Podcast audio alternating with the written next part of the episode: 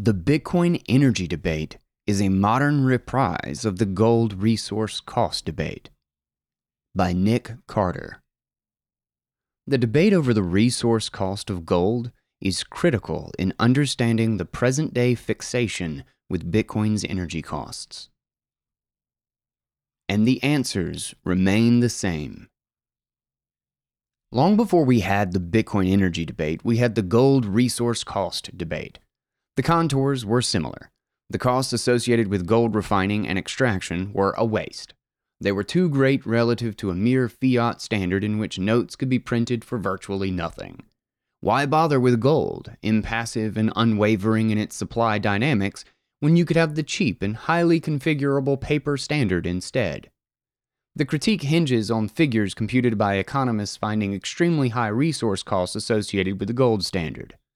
Infamously, in his 1951 essay Commodity Reserve Currency, Milton Friedman criticizes the gold standard on these grounds, calculating that 1.5% of GDP would have to be devoted to the production of gold under a full reserve standard, an estimate he revises up to 2.5% in 1960.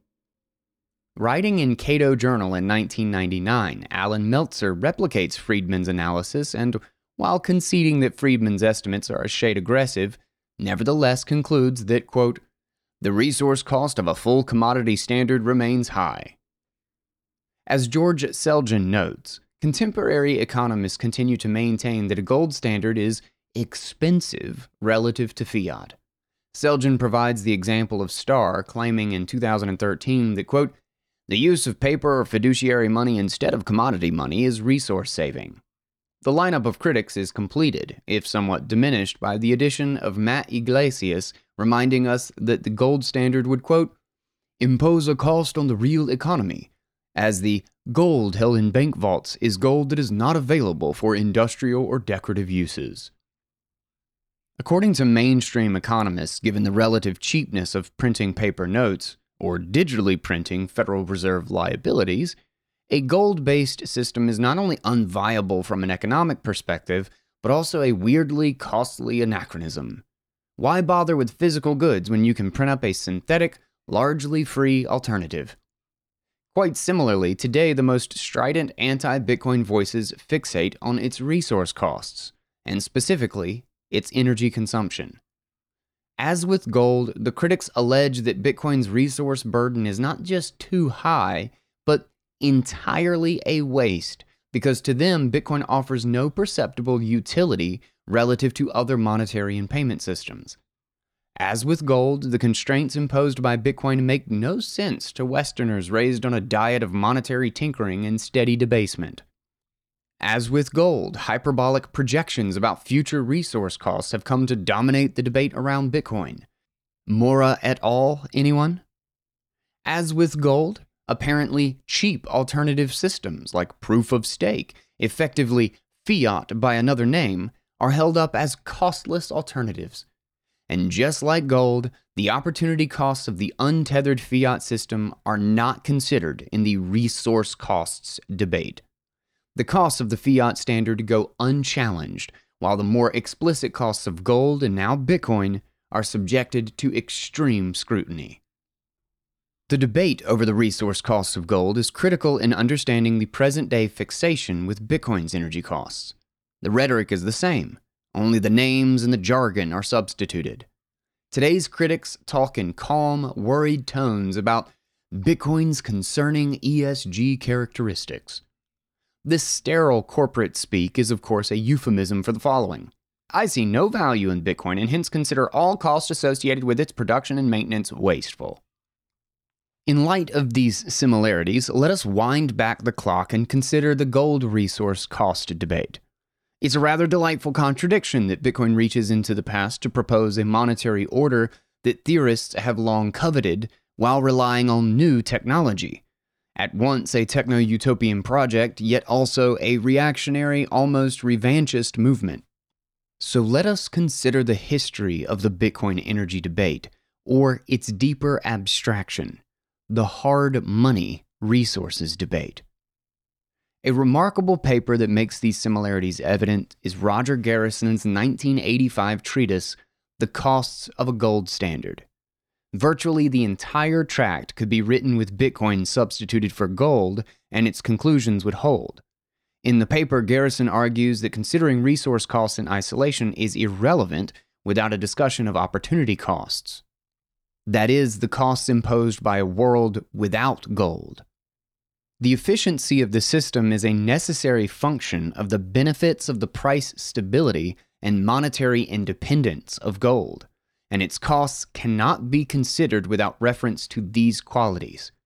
As Garrison notes, quote, the effectiveness of the resource cost argument against the gold standard rests on the popular perception that the activities of mining gold, refining it, casting it into bars, or minting it into coins, storing it, and guarding it are collectively wasteful activities, and the implicit assumption that if the gold standard were supplanted by a paper standard, these activities would cease.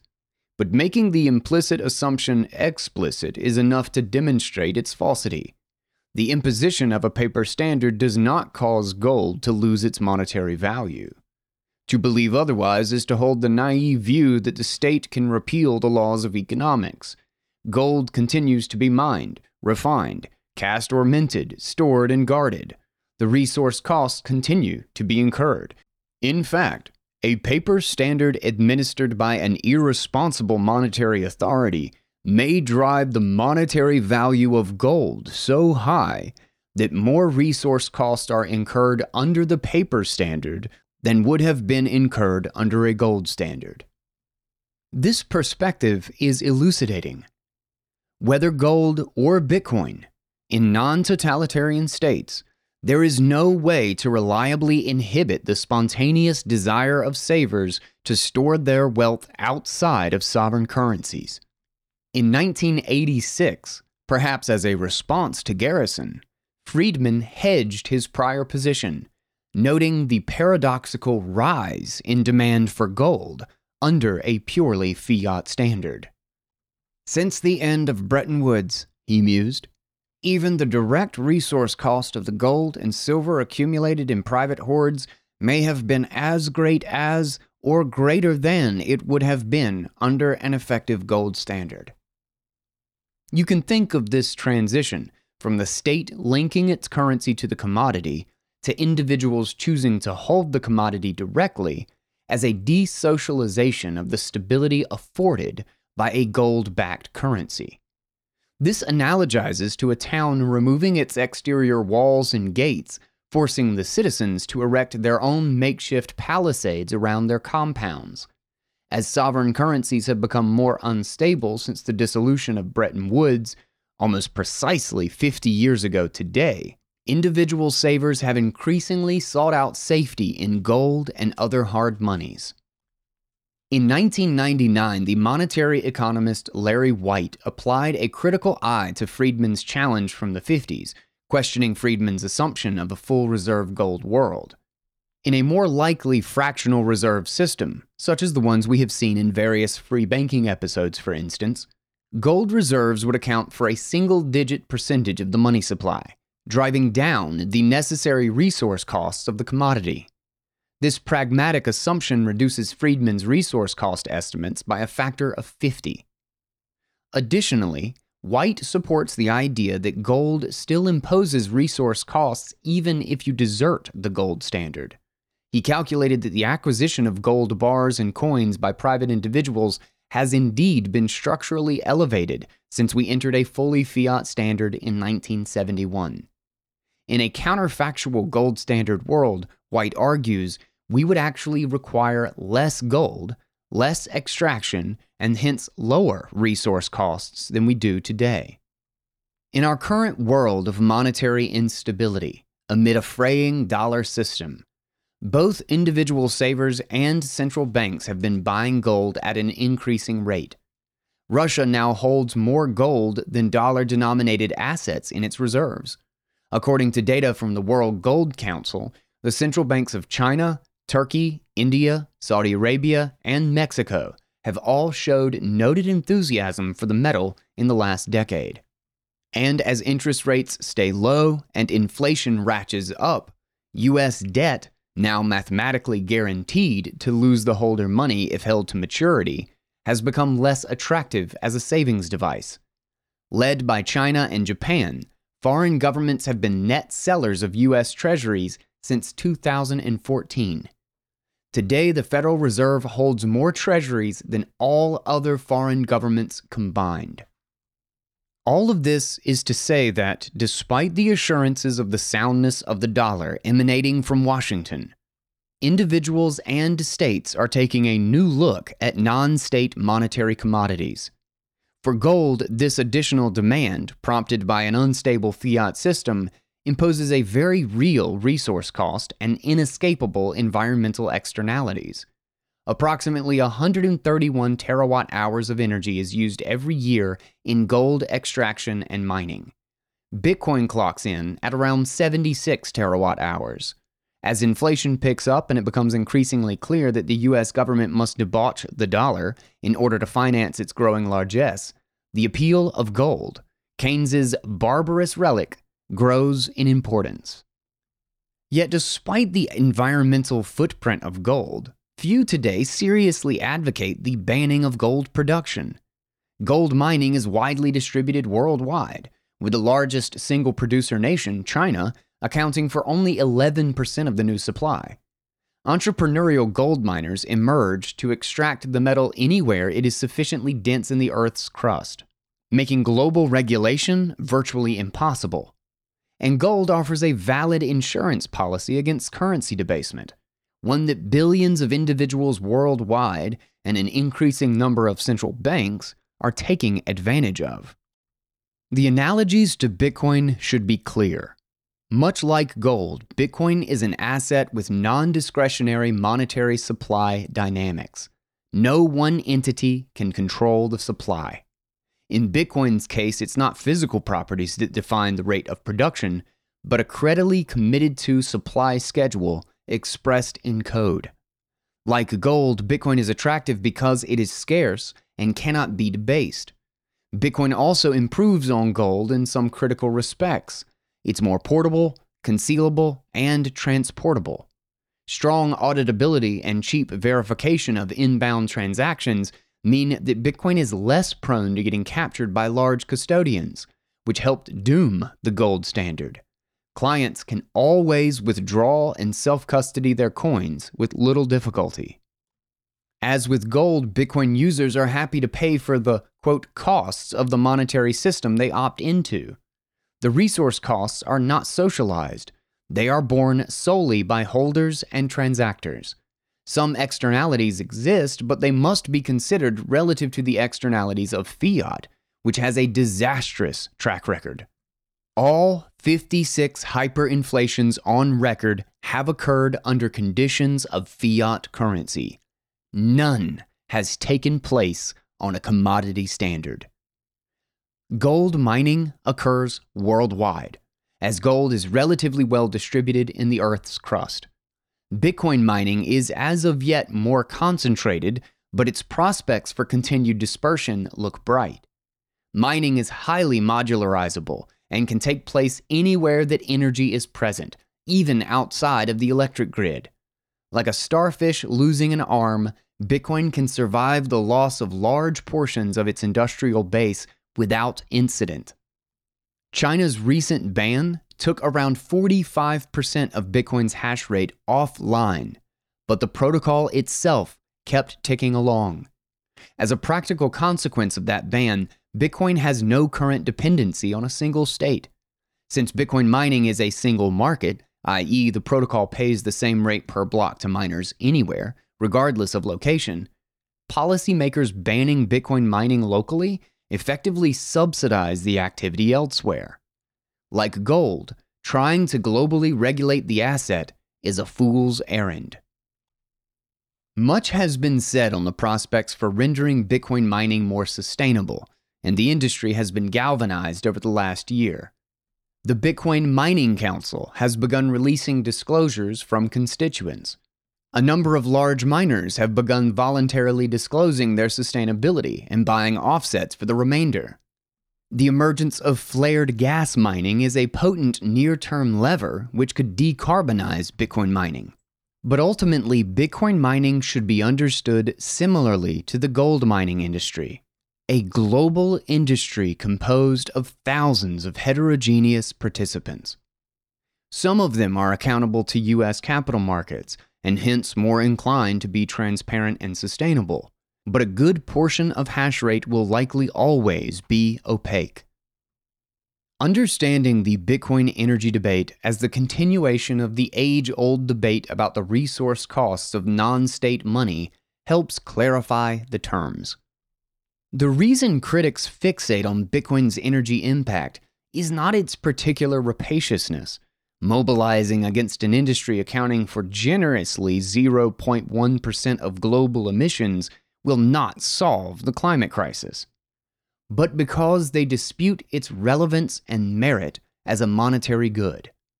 Similarly, critics railed against the purportedly high resource cost of the gold standard not because gold was too expensive, as demonstrated, fiat has increased the resource costs imposed by the acquisition of gold, but because they resented the monetary discipline imposed by the gold standard itself. Not once have I encountered a critic of Bitcoin formulating a challenge to Bitcoin's resource costs in a rigorous and data backed manner.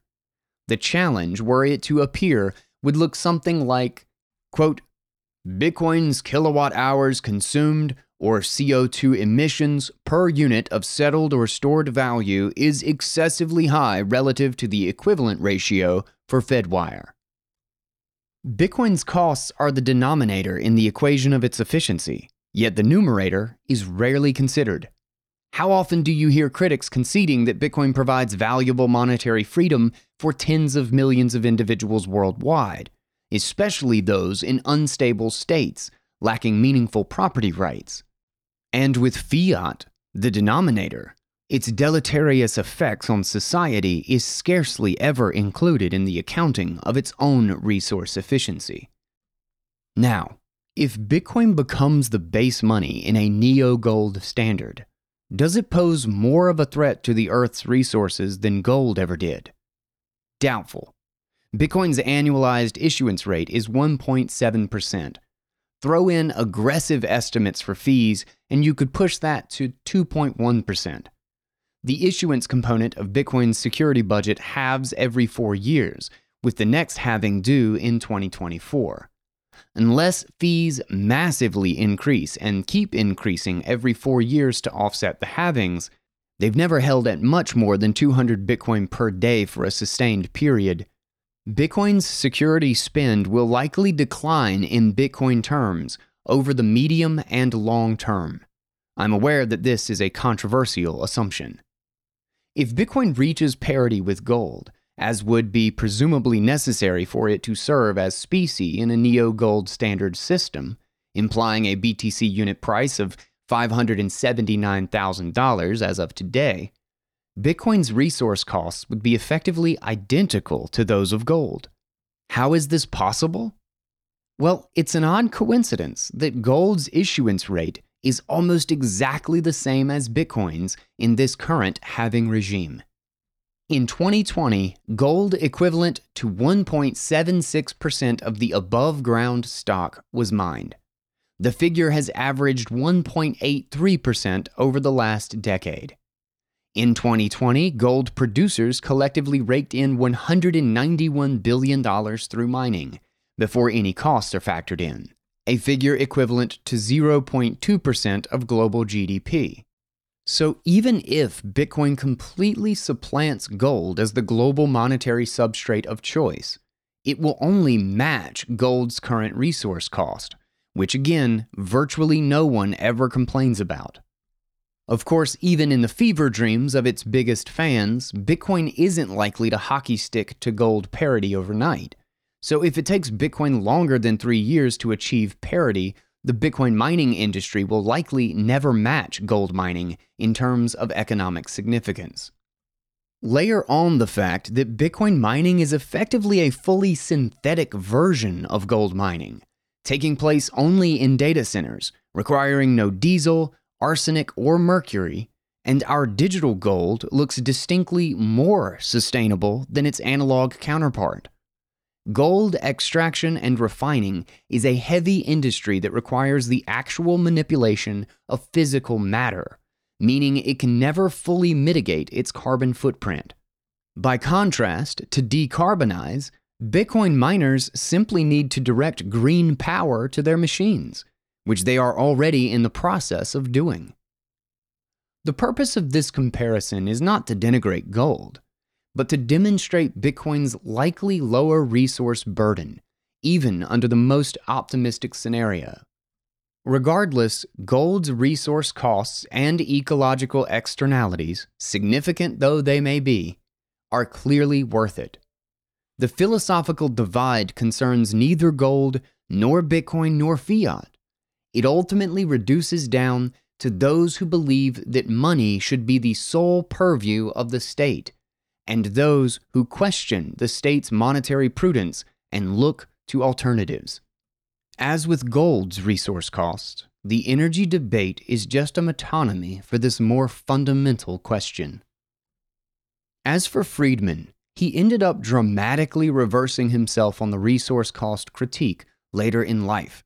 In his 1986 tract, The Resource Cost of Irredeemable Paper Money, he points out that fiat has very real costs, namely the exorbitance of unstable prices and inflation. Quote, I took it for granted that the real resource cost of producing irredeemable paper money was negligible, consisting only of the cost of paper and printing. Experience under a universal irredeemable paper money standard makes it crystal clear that such an assumption while it may be correct with respect to the direct cost to the government of issuing fiat outside money, is false for society as a whole and is likely to remain so unless and until a monetary structure emerges under an irredeemable paper standard that provides a high degree of long run price level predictability. In the paper, Friedman provides a simple example of the resource costs of a fiat regime the new requirement by firms to hedge foreign exchange exposure. As he notes, foreign exchange futures were virtually unheard of until the link between the dollar and gold was severed.